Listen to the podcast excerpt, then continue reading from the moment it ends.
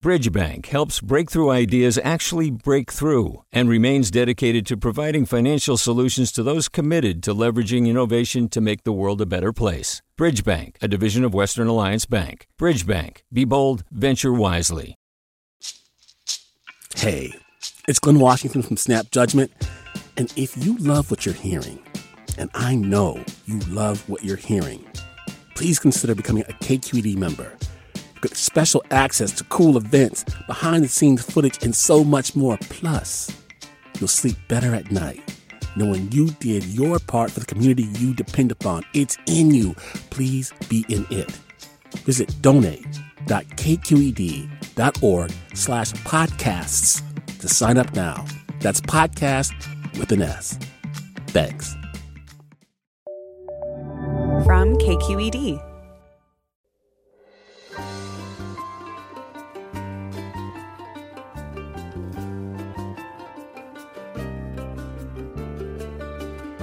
From KQED Public Radio in San Francisco, I'm Alexis Madrigal.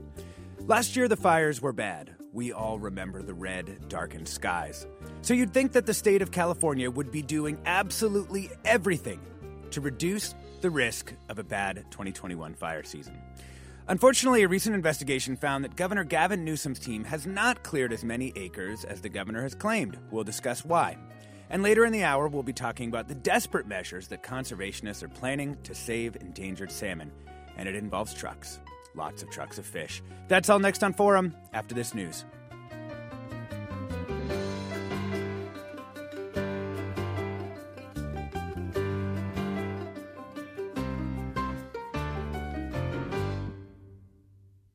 Welcome to Forum. I'm Alexis Madrigal. Fuel breaks and prescribed burns are some of the tools used by firefighters to help reduce the severity of wildfires. California Governor Gavin Newsom was recently criticized for overstating his track record when it comes to wildfire prevention. The state has now set aside an additional $500 million for wildfire prevention, but will it be enough? And can the state even figure out how to spend it? As we head towards peak fire season this fall, we'll get the latest science around wildfire prevention and hear what the state's doing to try to prevent the worst from happening. We're joined by Danielle Venton, reporter here at KQED Science. Welcome to the show, Danielle. Good morning. And Michael Wara, director of the Climate and Energy Policy Program at Stanford University's Woods Institute for the Environment. Welcome to the show. Good morning. Danielle, let's get right to the controversial part. Cap Radio and NPR's California newsroom followed up on Governor Newsom's uh, Governor Newsom's claims about the scale of wildfire prevention um, that his administration has undertaken. Can you just kind of walk me through this and what the investigation found? Yeah, absolutely. Let me give you a little bit of history. As soon as Governor Newsom came into office in January 2019, he announced that the state's approach to preventing fire would have this big overhaul. He announced these 35 priority projects for fire prevention and an executive order to do the work really quickly. It was supposed to be done across 90,000 acres, but this investigation that you mentioned uh, last month found that the number of acres actually treated with fuel breaks and mechanical thinning or prescribed fire was far, far less than that, about 11,400, which is like more than 600% less than, than was stated. Now, it seems what was behind that was that CAL FIRE didn't do a good job of explaining to the governor how those acres were being counted. They were treating these small sections or strips in these larger parcels that were initially proposed. So it would be sort of like saying, oh, I cleaned the house when maybe you just cleaned the counters. Hmm. Um, in the current budget, there is a lot of money for wildfire prevention, but that's bounced around quite a bit in recent months. Yeah. Is it fair, though, to say that what if it was sort of like clearing the brush around your house? You'd consider your whole house to be defended, right? I mean, is it is Cal Fire's way of counting these acres and the governors are they are they fair? It came across as misleading. Mm-hmm. Mm-hmm. Um, what's happened since that report came out? Yeah, so um, so in the initial uh, proposed budget, um, Newsom had set aside a billion dollars for wildfire prevention, which is a lot more than has ever been uh, dedicated. But in late June, more Cap Radio and California Newsroom reporting found that the budget deal had about half of that. It seems that part of that reason was because CAL FIRE felt like it wasn't ready for that much money. There weren't enough fire prevention projects ready to go. Uh, but early this month, after that reporting, There was 500 million put back into the fire prevention budget. It's not readily available necessarily, but it can be spent if lawmakers and the governor sign off on it. Now, you know, what does this all mean? I mean, it means that despite kind of wanting to do more fire prevention work, fire prevention agencies like CAL FIRE find it really hard. There's a lot of reasons for that, um, but it just points to how difficult it's going to be to get enough good fire on the ground to have the kind of results that we want to see, like preventing catastrophic fires. Yeah. Michael Wara, I want to invite you into the conversation.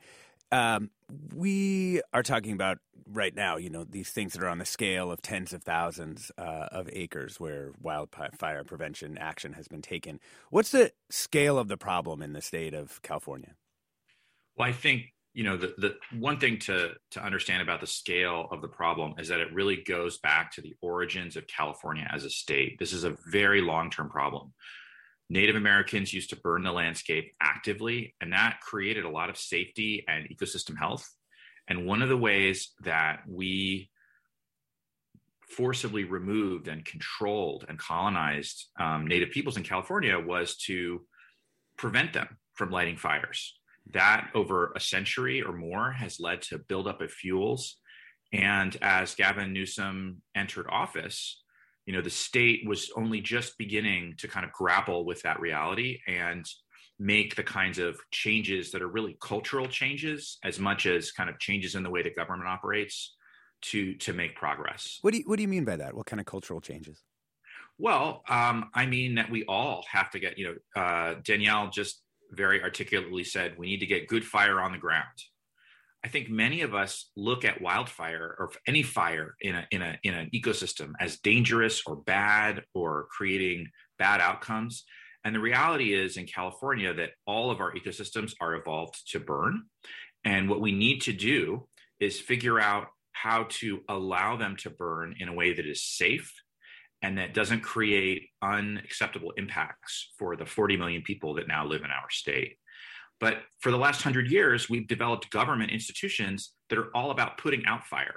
CAL FIRE, in particular, is obliged by law to put out all fires.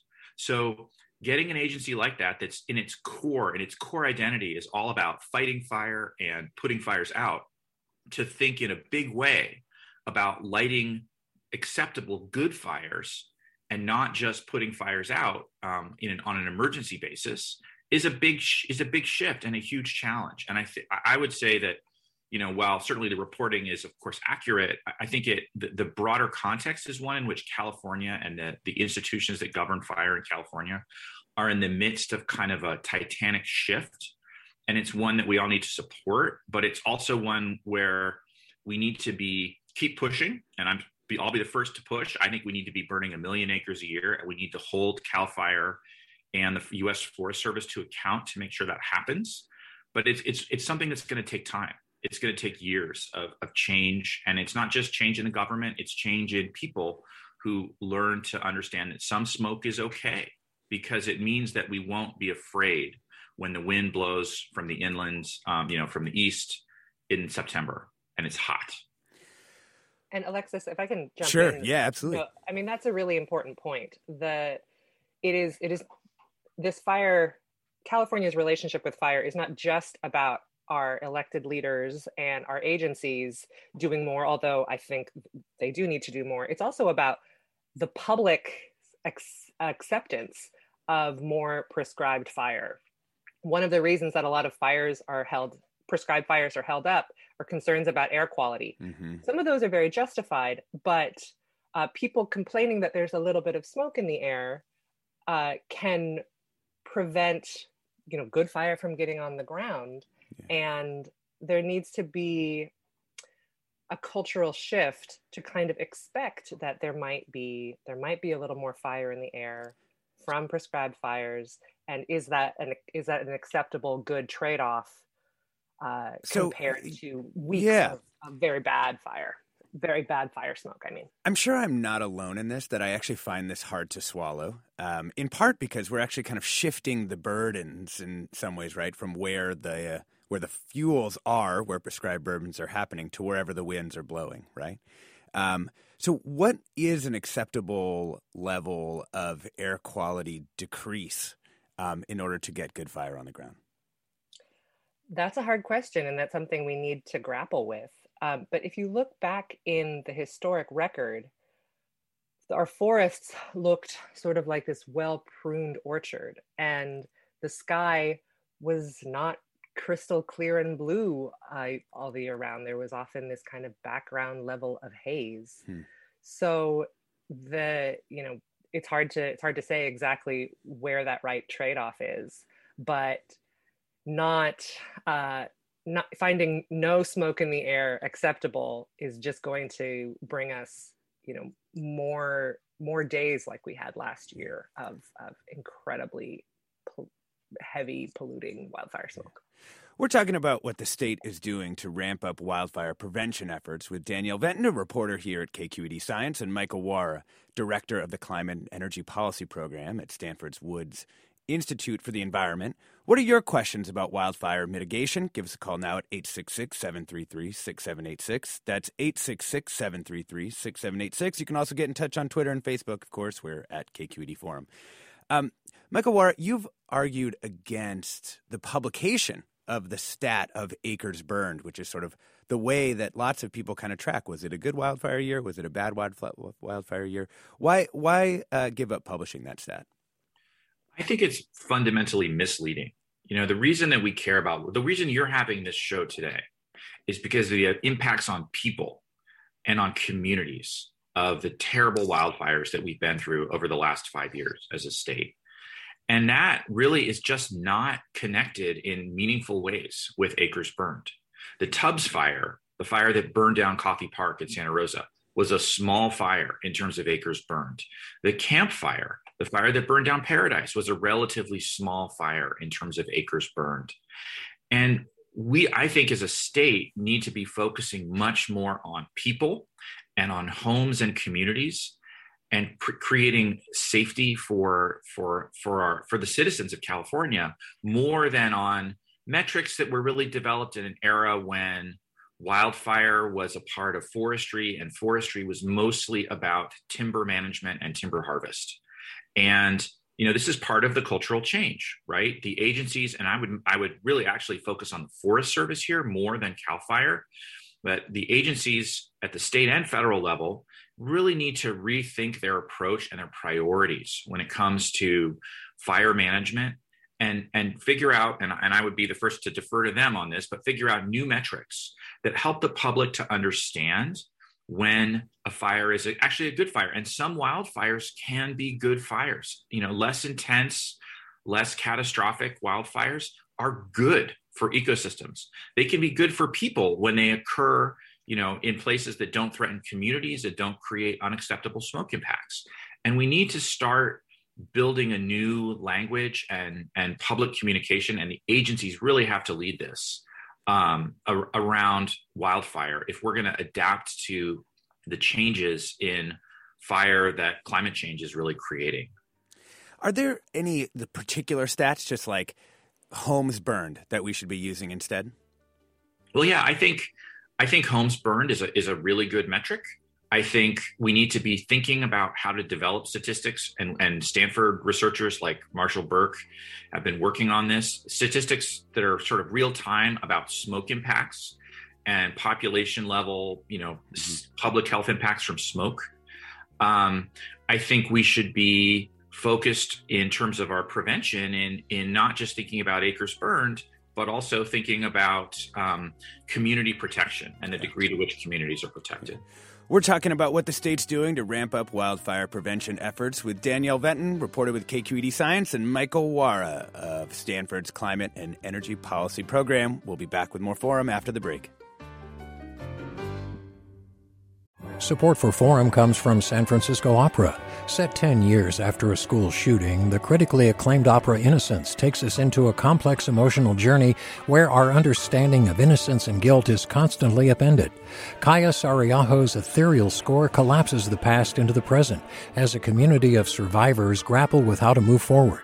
Don't miss the highly anticipated American premiere of Innocence, June 1st through 21st. Learn more at sfopera.com. Welcome back to Forum. I'm Alexis Madrigal. We're talking about the state's wildfire prevention efforts with Danielle Venton, reporter at KQED Science, and Michael Wara, director of the Climate and Energy Policy Program at Stanford's Woods Institute for the Environment. You know, before the break, we were talking about changing the culture of fire uh, here in California and noting that in the sort of long sweep of human habitation of this area, fire has oftentimes been used um, to benefit the land, clearing out fuels. But we also know that the climate is changing here in the state. And Michael Wara, I, I wonder does climate change introduce a variable into this that actually makes it harder to use fire uh, in the ways that the indigenous people of California used it in a beneficial way? Absolutely. You know, the folks that are expert prescribed fire practitioners and cultural burners will talk about how the burn windows, which are the times when it's safe and effective to use prescribed fire, are getting shorter and narrower. And that, that means that the situation for the state is more challenging because we need to get more work done in a shorter window, but the work is constrained by the need to not create the unacceptable smoke impacts that Danielle was just discussing.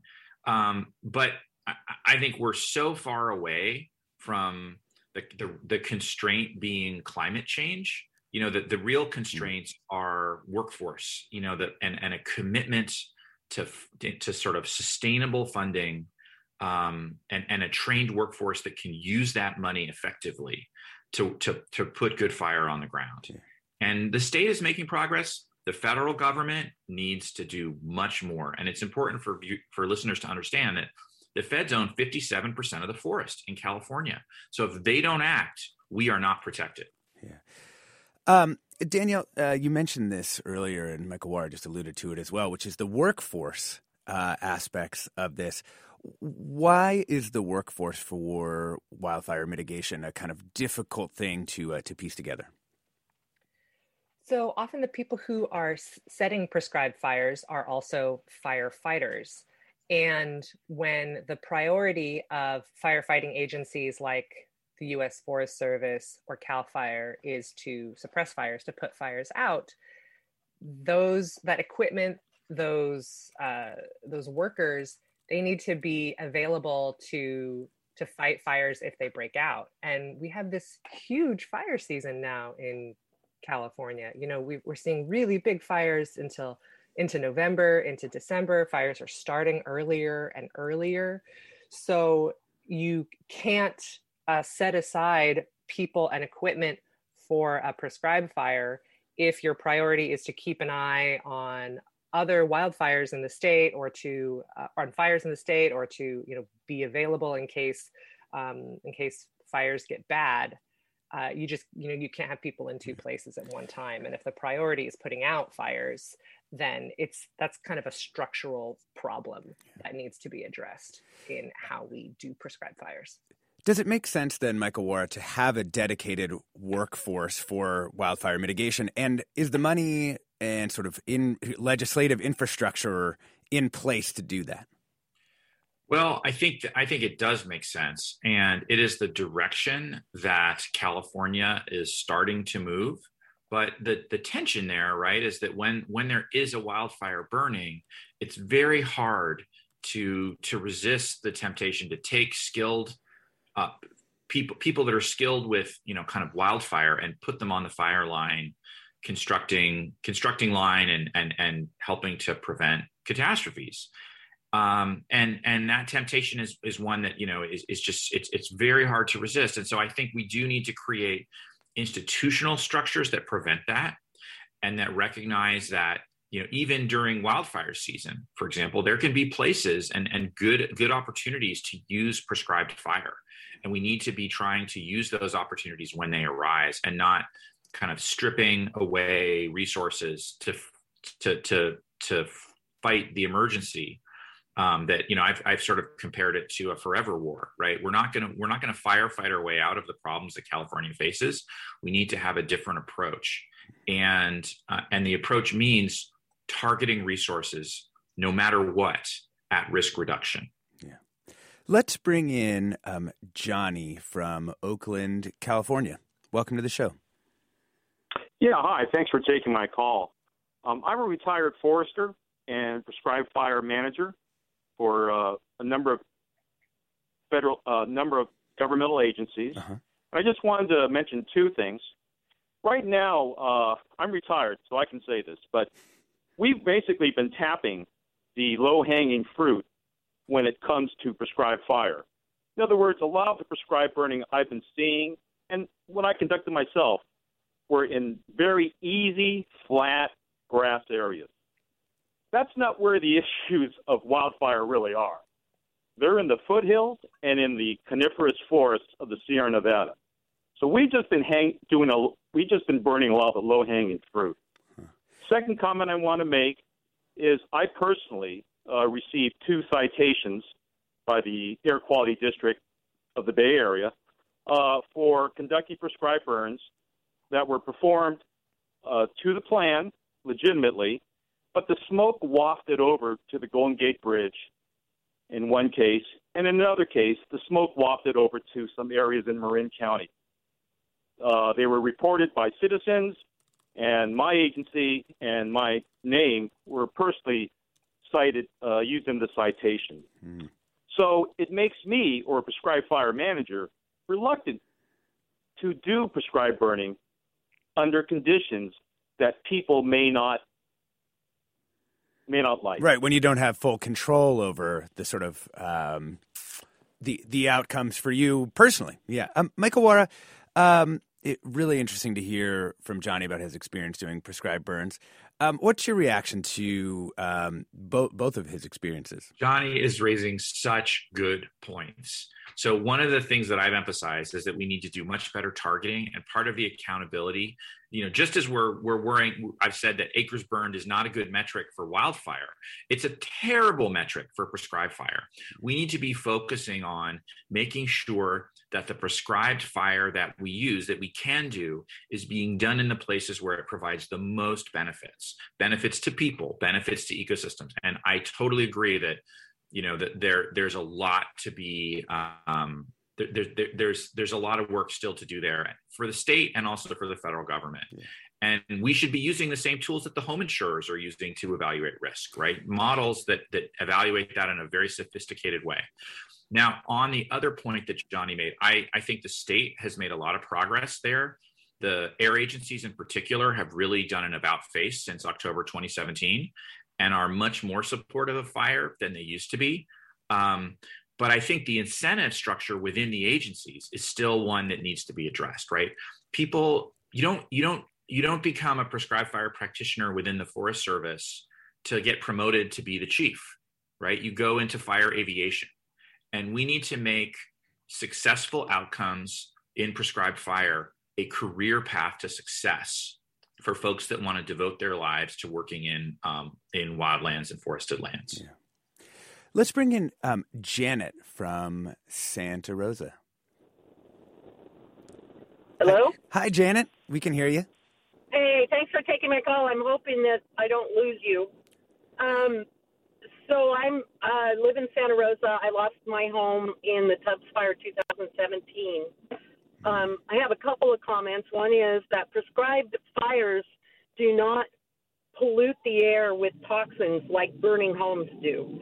So um, I, I believe that that the prescribed burns and the control of of the fuels in the wildland areas is much preferable to allowing wildfires to burn into our communities. Um, and then my second comment was that um, I, in Sonoma County, we are one of the uh, most parcelized counties in the state of California, which means that many of the much of the land is owned by uh, private landowners who have small parcels under 100 acres. Um, so controlling the fuels in our rural communities um, part of the piece of mitigating wildfire risk. And I believe that we need, and I think our um, senator is working on this, we need incentives and financial help for um, landowners to be able to do the um, mitigation of fuels on their properties in order for this whole process to be effective. Yeah. Janet, I'm sorry to hear about your house. I mean, that I'm sure has been very difficult. And I want to ask Danielle um, to talk about the smoke from prescribed burns versus the smoke from uh, from wildfires that burn into human structures. I mean, that intuitively makes sense to me, but do we, what do we know about the science of that? Well, Janet's absolutely right, and that that is backed up by the science, and it kind of intuitively makes sense. A prescribed burn is burning uh, vegetation, and that is that is just cleaner than out of control catastrophic wildfires like we saw in the Tubbs fire that is burning homes, cars, infrastructure, and all of the nasty materials that is in there. Um, mm-hmm you know, Janet's absolutely right on that. Got it. And Michael Wara, um, just to respond to Janet's other point about sort of the land ownership and the way that that complicates our efforts to do wildfire mitigation. Um, what are there really policy uh, fixes there, or we just have to deal with? You know, if you want to do a prescribed burn across a certain area, you're going to have to deal with many, many, many different landowners. Well, I think you know when we get so one thing is yes, right, and but but ideally prescribed burns are done in a patchy way that that that you know creates a kind of patchwork of fuels environments and ecosystems that that's that's the best for species that want to live there and also reduces the ability of fire to to, to move quickly across the landscape and consume a lot of fuel.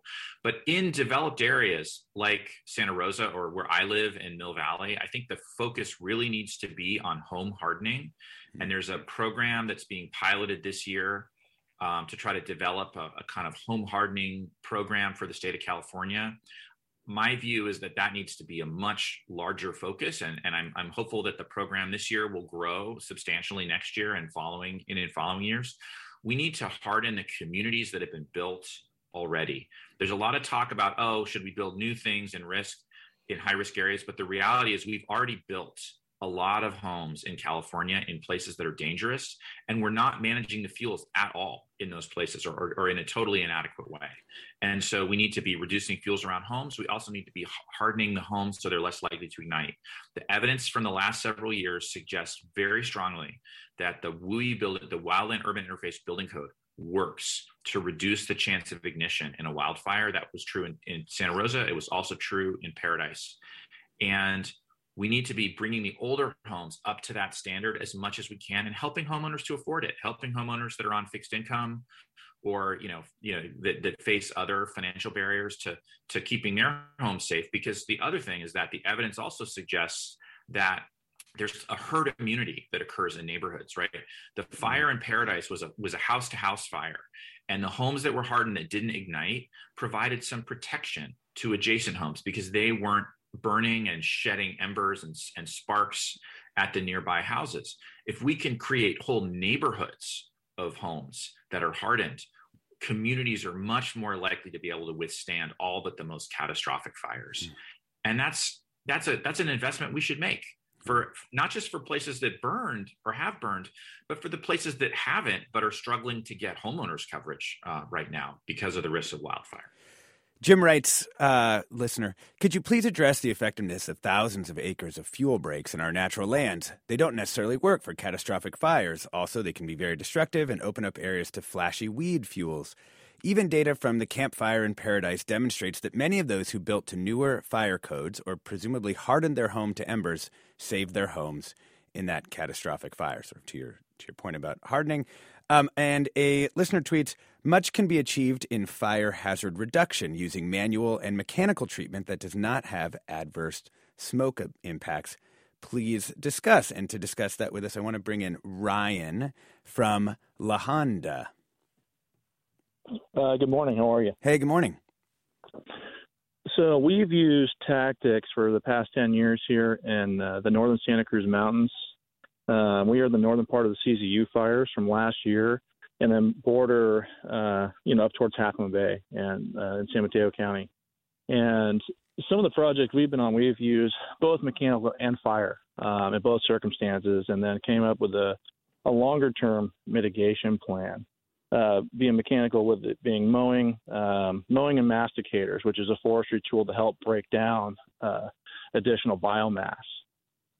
And that or a forest thinning uh, appropriation is what we call it. So you go into a forest and you effectively take out a certain percentage of trees while retaining your canopies because we are in a lot of uh, wildland area um, with some er, uh, interface, but it's to reduce the possibility of, and to try to keep the canopies out of fire. Uh, sorry, excuse me. Yeah. The fire out of the canopies on the ground, so it doesn't physically elevate. Now, there's circumstance whereby you can't uh, you can't stop those kind of things because of wind per se, but you can the, reduce the, the force, chance. Yeah, you can reduce the chance, and if you keep the for the the fire on the forest floor best as possible, it reduces the, the spread and the rate of spread. Um, Danielle, um, what do we think the role of this sort of manual mechanical fire mitigation techniques are uh, alongside um, some prescribed burns? It's super important. It's super valuable. It's it's a great tool, but it's done by hand, and so it's incredibly expensive. It's incredibly labor intensive. For treating across a, a large number of acres on the landscape scale, um, prescribed burns are the most effective tool for doing for doing work on a on a large scale. Um, but hand treatments, you know, trimming, using uh, grazing animals like goats. I mean, that's all a very important tool. Um, pers- you know, fuel breaks, um, like one of the one of the listeners mentioned, they can be effective in some areas. In some areas, they're not effective.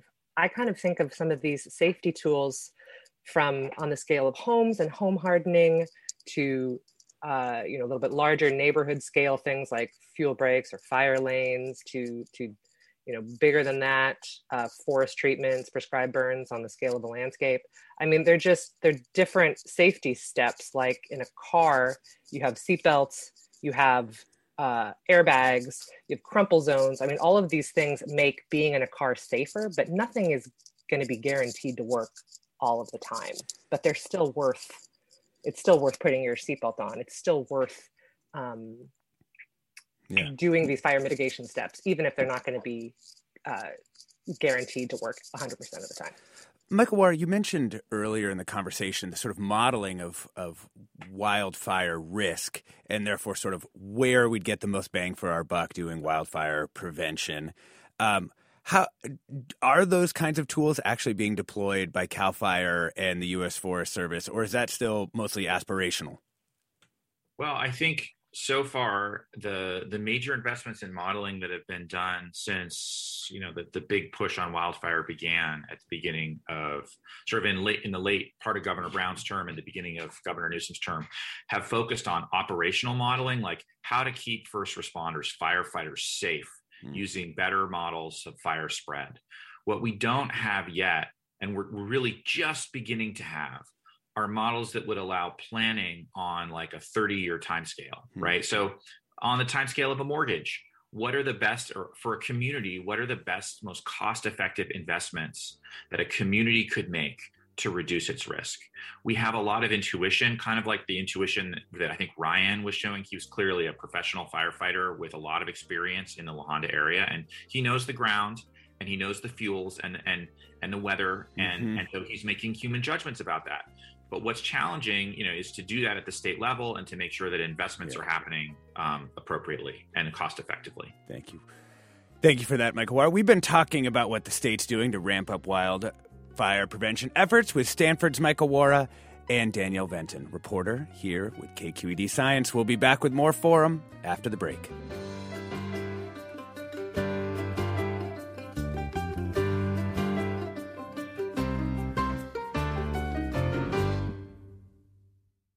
Support for Forum comes from San Francisco Opera. Set 10 years after a school shooting, the critically acclaimed opera Innocence takes us into a complex emotional journey where our understanding of innocence and guilt is constantly upended. Kaija Saariaho's ethereal score collapses the past into the present as a community of survivors grapple with how to move forward. Don't miss the highly anticipated American premiere of Innocence, June 1st through 21st. Learn more at sfopera.com. We've all got those parts of our house where the internet just won't go. Well, if you had wall to wall Wi Fi from Xfinity, you could worry less about dead spots. Because with wall to wall Wi Fi from Xfinity, you get fast speeds, reliable connection in every room, and power for all of your devices, even when everyone's online. That's wall to wall Wi Fi only with Xfinity. Restrictions apply, not available in all areas. Actual speeds vary. All over the country, we need to improve reading in Wisconsin. Schools are changing the way they teach reading. I'm calling for a renewed focus on literacy. We have gotten this wrong in New York and all across the nation. And it's happening because of a podcast. I think your podcast has changed my life. And I'm going to share this podcast with everyone I meet. Sold a Story investigates how teaching kids to read went wrong. New episodes of Sold a Story are available now.